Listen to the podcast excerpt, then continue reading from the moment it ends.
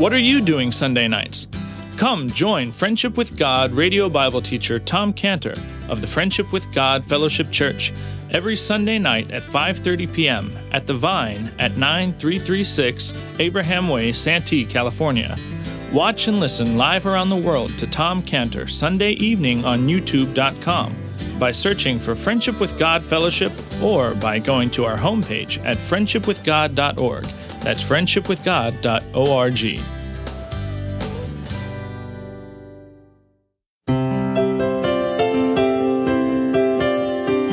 Welcome to Friendship with God with our Bible teacher Tom Cantor. Today's message and previous messages can be listened to or downloaded for free at friendship with god dot org. friendship with god dot org. You can also obtain free resources from Tom Cantor and view our online bookstore at friendship with god dot org or call us at eight hundred, two four seven, three oh five one, eight hundred, two four seven, three oh five one. Tom Cantor also has a daily devotional verse that comes out each day by email and on Facebook. To receive this small daily devotional verse that Tom Cantor puts out, you can sign up at friendship with god dot org, friendship with god dot org, or find Tom Cantor on Facebook by searching for Tom Cantor and Friendship with God. Now, here is our Bible teacher, Tom Cantor. This is a terrible, tragic situation where these, this is a tragic situation where there's a call for help. These people are calling out to God for help, and he says, I'm not helping you. They're calling out him, God, God, answer me, and he's not answering because he's chosen to do this. He knows where they are. He knows the need they have, but he has, he has closed the door and he won't respond. That's a horrible thing. Why? Because when he called, when he stretched out his arms, when he said, Ho, everyone that thirsteth, come ye to the waters, they refused. This is the consequence.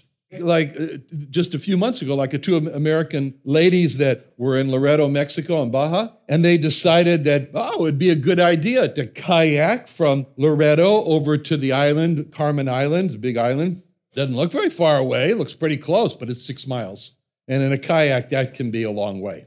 And they left in the afternoon. They didn't tell anybody. They had a cell phone, and they got going and going, and the island just seemed to be moving away from them, you know, until the sun set. It got dark, and and they got on the cell phone, and they were calling, and just before the cell phone died, the battery died, they said, we are cold. And the next morning, they found them dead in their kayaks from exposure. They were calling for help, and nobody knew where they all were. Nobody knew where they were. They couldn't come and help because they didn't know where they were. Here's people who are calling for help, and God knows where they are, but he's not. He's not responding. Why? Because when he called to them, they did not respond. That's why maybe the one of the most important words in this invitation is this first word, ho, quick, quick, respond. Then goes on in the invitation, and he directs it to a certain group of people, not to everyone, but he says, ho, it doesn't say everyone. It says, ho, everyone that thirsteth, that thirsteth. In other words, this is not an invitation to everyone under the sun. This is an invitation for those who feel this deep thirstiness in their soul. And you say, well, a thirstiness for what? And and really, when you think about this, this is the this is the invitation that God is giving. This is really the deciding factor whether a person responds to the gospel or doesn't respond to the gospel. It doesn't have to do with how well you presented it. It doesn't have to do with how convincing your arguments were. It doesn't have to do with how well you met their counter-arguments. It doesn't have to do with how well you destroyed evolution. It doesn't have to do with how well you proved the existence of God. That's not the deciding factor. It's not about you, it's about them. It says, ho, everyone that thirsteth. You cannot create that thirst in another person. That thirst either exists or it doesn't exist. And you say a thirst for what? A thirst for cleansing from sin. Like you know, my testimony is in my case. I was thirsty to be clean on the inside because of a defiling life. A thirst for real peace, a thirst for a peace that, that you can lay your head on the pillow at night and not be f- drowning in worry and not have to go to, to alcohol and drugs to escape the depression. A thirst for a real feeling of security, like it's going to be okay. It's okay. A thirst to know that you have a home in heaven. A thirst for God, to know God, not religion, but to know God, the true God. When a person feels that thirst inside, that deep thirst, they're thirsty. And God is talking to those people. God is saying, ho, everyone that thirsteth, that thirsteth for those things. But if a person feels like, I'm okay, I'm, I lead a pretty good life. I, you know, I give to United Way. I got a receipt to prove it. You know, when, when a person just feels as though they're okay, they're self-righteous in themselves, there's no thirst. There's no thirst. That's not who this invitation is directed to. When a person feels that in life, life is good, life is fine. I live in San Diego. Did you see the weather today? Wonderful. What do I need God for? That's not a thirsty person. That's not a thirsty person. Reminds me of a friend of mine, Oscar. He's an electrician down in Mexico. And his wife had become a Christian. And he said, no, I don't want to believe in God. He had trouble in his home because of that. In fact, his marriage was on the rocks. And uh, so he had trouble at home. And then he went to work. And it so happened that the people he were working with were really putting him down. You know, they were criticizing his work and criticizing him. And it was just one job after the other where the people were really pounding on him, making him feel so low that he could sit on a dime and swing his legs. That's the way he felt. And it was because of that that Oscar got a thirst in his soul. He got a thirst to have a family that was united. He got a thirst to be accepted by others. And that's what drove him to the Lord Jesus Christ, where he received him, his whole life changed because he was thirsty. He was thirsty inside. So a person doesn't feel thirsty when they're happy in life, when they're happy with the way they've turned out. And, and so that invita- this invitation is not for them. This invitation is, ho, everyone that thirsteth. And then he says, the, the invitation is, come to the waters. Come to the waters. You're thirsty? Come to the waters. He says, come to the waters. And just like the Lord Jesus had said, are you thirsty for real rest in life? Do you feel like you're on a treadmill and you're weary in your soul? You're just tired inside. You're tired of it all. You're tired with making money and tr- paying bills, and their life just seems to be just a trap. Are you that way? Then the Lord Jesus says in Matthew eleven twenty-eight, Matthew eleven twenty-eight, he addresses those people. He says, come to me. Come ye unto me, all ye that labor and are heavy laden. I'll give you rest, a rest you've never known before. I'll give you rest. Take my yoke upon you.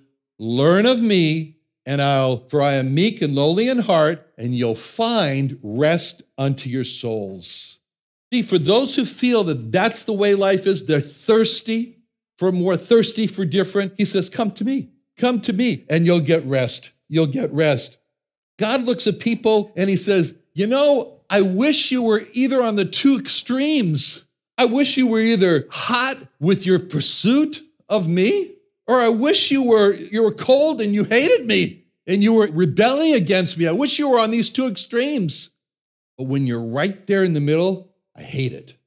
And he said this in Revelation three sixteen, Revelation three sixteen, where he said, because thou art lukewarm and neither hot nor cold, I will spew you out of my mouth.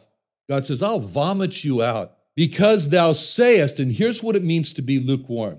Because thou sayest, I'm rich, I'm increased with goods, I have need of nothing. Because this is, God says, that's the description of lukewarmness. He says, I hate that. And then God says, and knowest not that thou art wretched, miserable, poor, blind, and naked? How could there be such a disconnect in self-evaluation? How could a, how could a person say, I'm rich, I'm increased with goods, and I have need of nothing? And then God looks at that same person and says, you're wretched and miserable and poor and blind and naked. Apart from that, you look very good. How could that be? Because of the blindness of the human heart because of the self-deception. The human heart is deceptive, it's wicked above everything else, according to Isaiah. And God warned Israel, God warned Israel, you will pass into the greatest danger in your life when something happens to you. And he was telling them in Deuteronomy, it's not the way, it's not the Hebrew title for that book. Hebrew title is Devarim, it means the sayings. They really couldn't figure out what to name these five books, so they just picked one of the words in the beginning of it and said, okay, we'll name it that. But anyways, Devarim is what they call it, the sayings. But in Deuteronomy, it's kind of interesting, the word Deuteronomy, because it means the law the second time, second time around. And that's really what it is. It's kind of a review. It's kind of Moses sitting back and, and saying, okay, now, I told you all this before, but sit down and let me tell it to you again, because I'm going, and you need to have this. That's what really Deuteronomy is all about.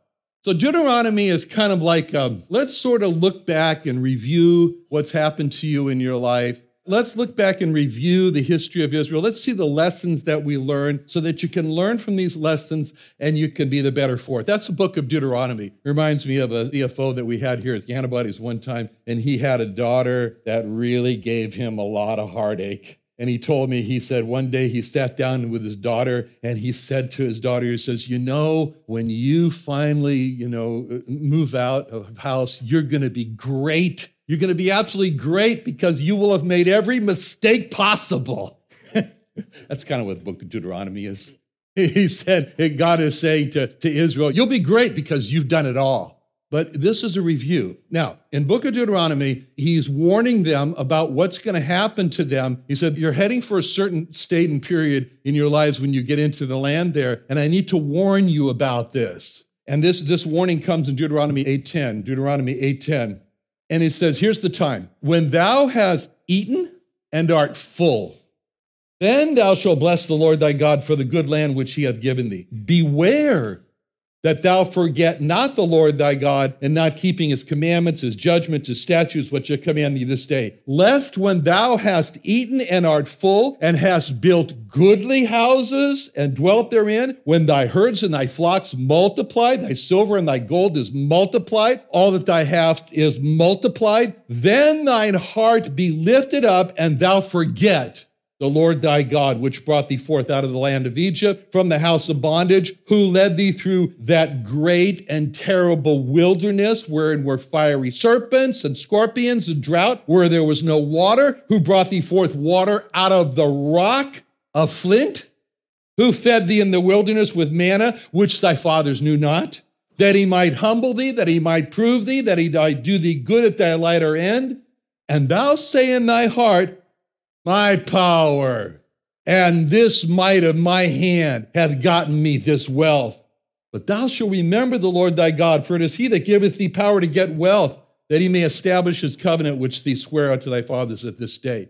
God was saying, you're going to be going into good times. You're going to be heading into a situation where you're going to have everything that you need. Your houses are going to be magnificent. Maybe adequate, more than adequate. You're going to have flocks that are going to multiply. Everything's going to be going your way.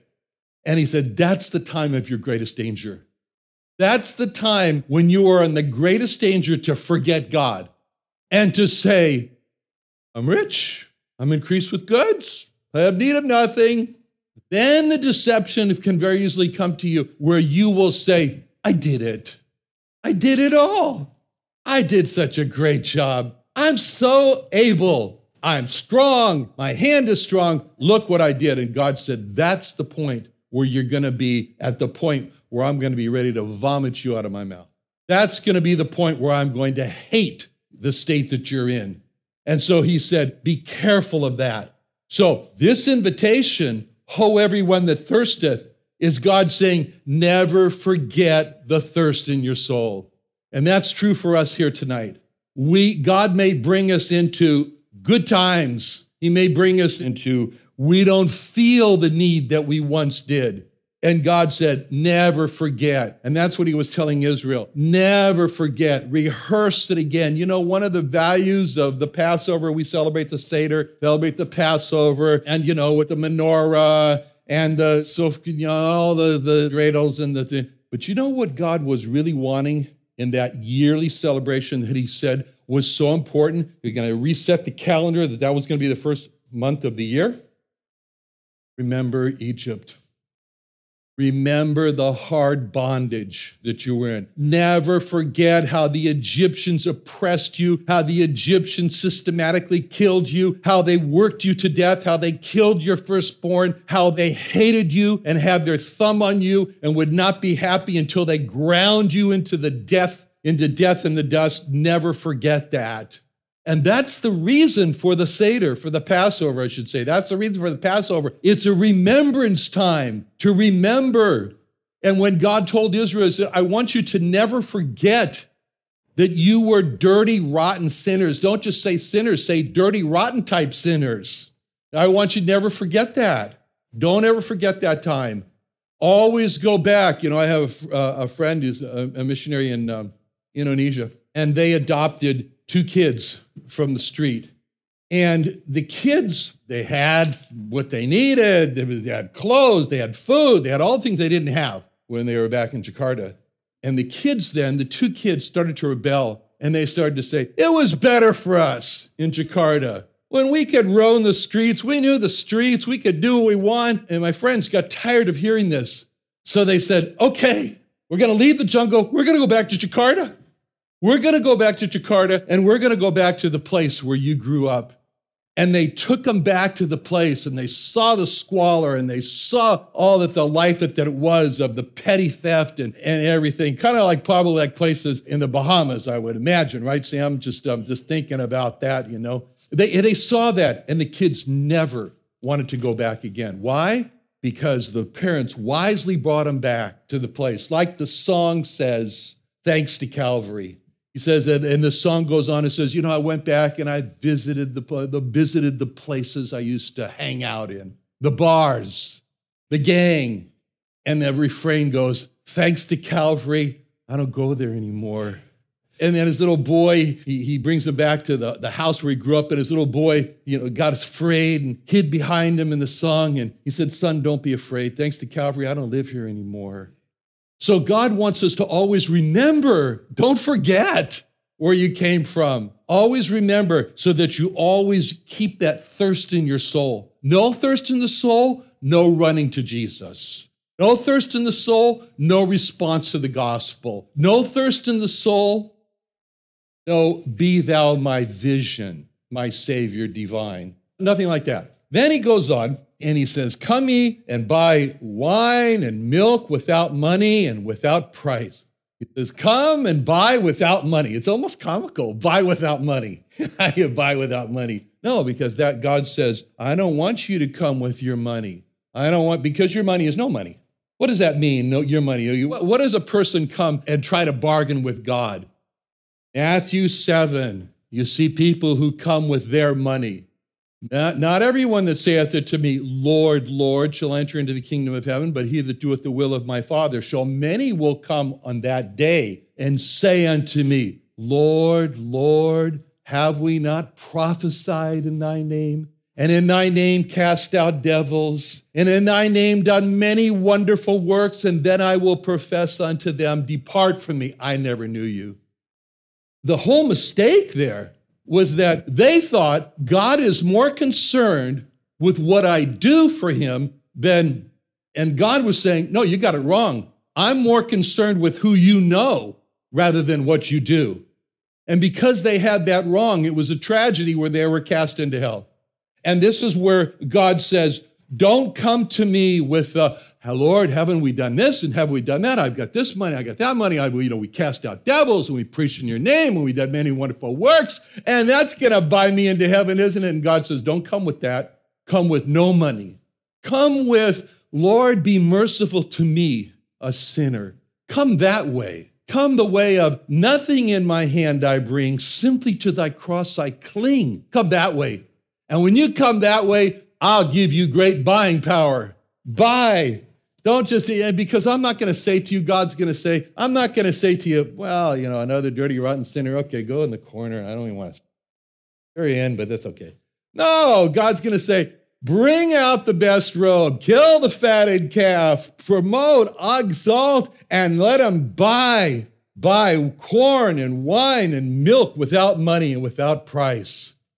And then he turns to them in verse two, and he says, I've got a question that's really troubling me. God is sort of saying, look at this. It's something that's very troublesome to me. And the question is, why? Wherefore do you spend money for that which is not bread, and your labor for that which satisfieth not? He's looking at people who are just exhausting themselves in a mad pursuit in life. And they're working, they're working, they're working. And God is saying, for what, for what, for what? When God looked at his people, it broke his heart. When he looked at Israel, it broke his heart because he said, my people have committed two evils. Not just one, but two. First, the foremost, they have forsaken me, the fountain of living waters. They turned their back on me. It would have been bad enough if they just turned their back enough and said, no, I don't want God. But instead, they plunged themselves, and this is the second evil, they hewed out for themselves broken cisterns that can hold no water. They were digging and digging the cisterns, and they were hoping and hoping and hoping that when the time came and they opened up the lid, that there'd be water there when they were thirsty, and they were broken cisterns. And what a disappointment to open up, take a, a lid off of a well when you're thirsty and you need the water, and said, there's no water because it was broken. And he says, that's what my people do. They forsake me, the fountain, not the well, the fountain that's coming out, the water is springing out, the fountain of living waters. And instead they dug these wells, broken wells, that they can't even hold water. And he says, wherefore do you spend money for that which is not? And so now the question is, what should they do? And God says, I'll tell you what you should do in verse two. Hearken diligently unto me.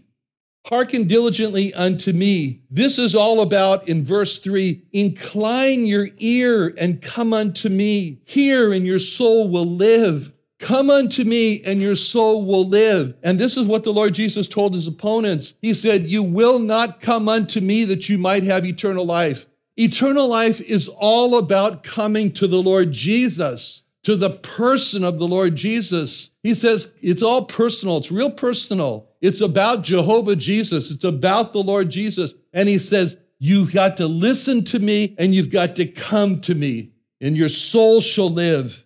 And he says, and then I'm going to make you an, an everlasting covenant, even the sure mercies of David. And you think about David, what sure mercies David got.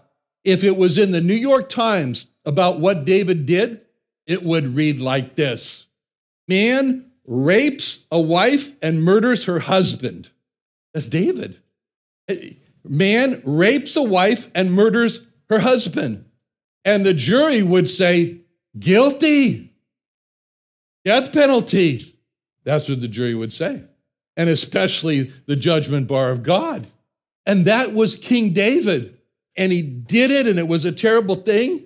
And can't you imagine David in heaven now saying, did it have to be in the Bible? Couldn't it have been expunged? Did you have to have that chapter in there? And God said, oh, yes, it does have to be in the Bible. And David would say, why? Because what I did after that, when I took a son from, from that woman, Bathsheba, and made him to be your heir and the one to build the temple, when I did that, that was the sure mercies of David. That was the sure mercies that God had given on, on King David. That's the mercies. The mercies on the man who raped a wife and murdered her husband and exalted him to be the David, David, Melech Israel, Kai, Kai, Vikayom. David, David, King of Israel, live, live forever. That's the mercies of God.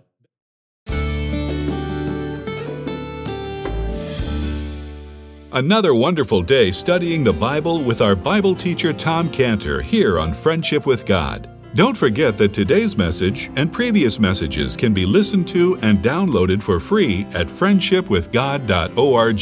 friendship with god dot org. You can also go online to find free resources from Tom Cantor and our online bookstore at friendship with god dot org. You can also find Tom Cantor on Facebook, and you can also go to friendship with god dot org and sign up for his daily devotional. Tom Cantor is also the founder of Israel Restoration Ministries. You can visit that website at israel restoration ministries dot org. You can write to Tom Cantor at P O Box seven one one three three zero, P O Box seven one one three three zero, Santee, California, Santee, California nine two zero seven one. Or email Tom Cantor at tomcantor at friendship with god dot org, tomcantor at friendship with god dot org. Or for more information about Tom Cantor and Friendship with God and Israel Restoration Ministries, call us at eight hundred two four seven three zero five one. What are you doing Sunday nights? Come join Friendship with God radio Bible teacher Tom Cantor of the Friendship with God Fellowship Church every Sunday night at five thirty p.m. at The Vine at ninety-three thirty-six Abraham Way, Santee, California. Watch and listen live around the world to Tom Cantor Sunday evening on youtube dot com by searching for Friendship with God Fellowship or by going to our homepage at friendship with god dot org. That's friendship with god dot org.